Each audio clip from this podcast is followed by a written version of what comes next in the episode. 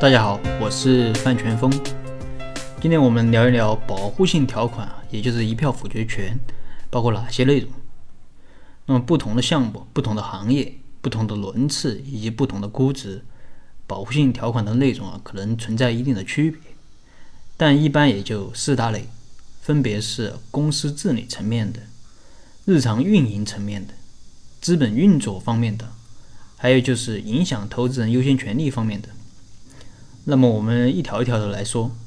看看投资人可能会要求在哪些地方约定一票否决权。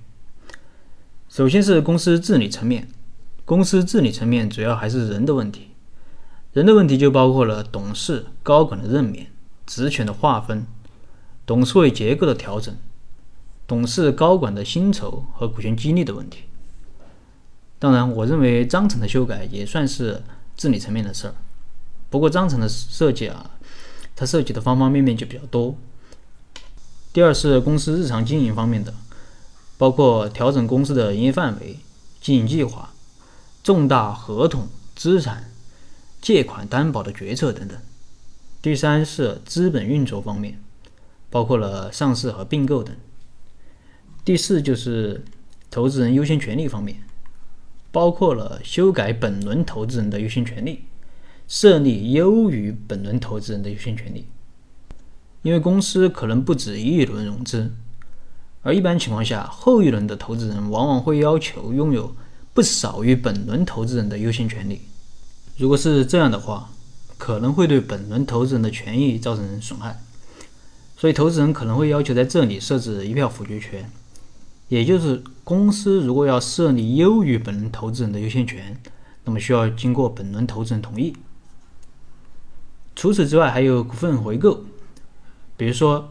创始人通过决议让公司以较高的价格回购自己的股权。如果这个回购发生在投资人刚投资不久，那么就可能相当于把投资人的钱就直接装进了自己的腰包里。那么这里就是简单的和大家分享了一下保护性条款的内容，啊，就没有一条一条的给大家念啊，因为首先条文太多了。同时呢，我这里也不可能穷尽所有的条文。如果对条文有兴趣的，可以关注我的公众号并留言“保护性条款”，那么我给大家提供了一个参考的版本。除了以上四点之外，对投资人来说有一点需要注意，就是保护性条款的内容以及涉及的范围，它并不是越多越好，或者说越广越好，因为公司啊可能有几轮融资，如果你是 A 轮的投资人。你设置一个非常宽泛的保护性条款啊，当然你的初衷可能是为了保护自己，但这可能会形成一种非常尴尬的局面，就是后面的投资人，比如说 B 轮的投资人，他肯定会要求更多的保护性条款，那么越到后面的轮次就越来越多。如果后面投资人的想法和你不一样，那么公司的决策就很容易形成僵局，因为每个投资人他都有很多权利。但每一个投资人的想法和利益又不可能完全一致，那么公司，那么每当公司有事项需要决策的时候，而投资人的意见又不统一的时候，就很容易扯皮。同时，保护性条款的内容越多，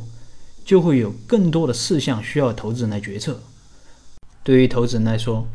是否有能力和或者说精力去判断每一个决策？有句俗话是：做的越多，错的越多。如果每项每个事项都需要你同意才能执行，那如果你的决策失误了怎么办？如果因为你的决策失误给公司股东或者第三人造成了损失，那有可能就会涉及赔偿的问题。所以对于投资人来说，也并不是保护性条款的内容越多越好。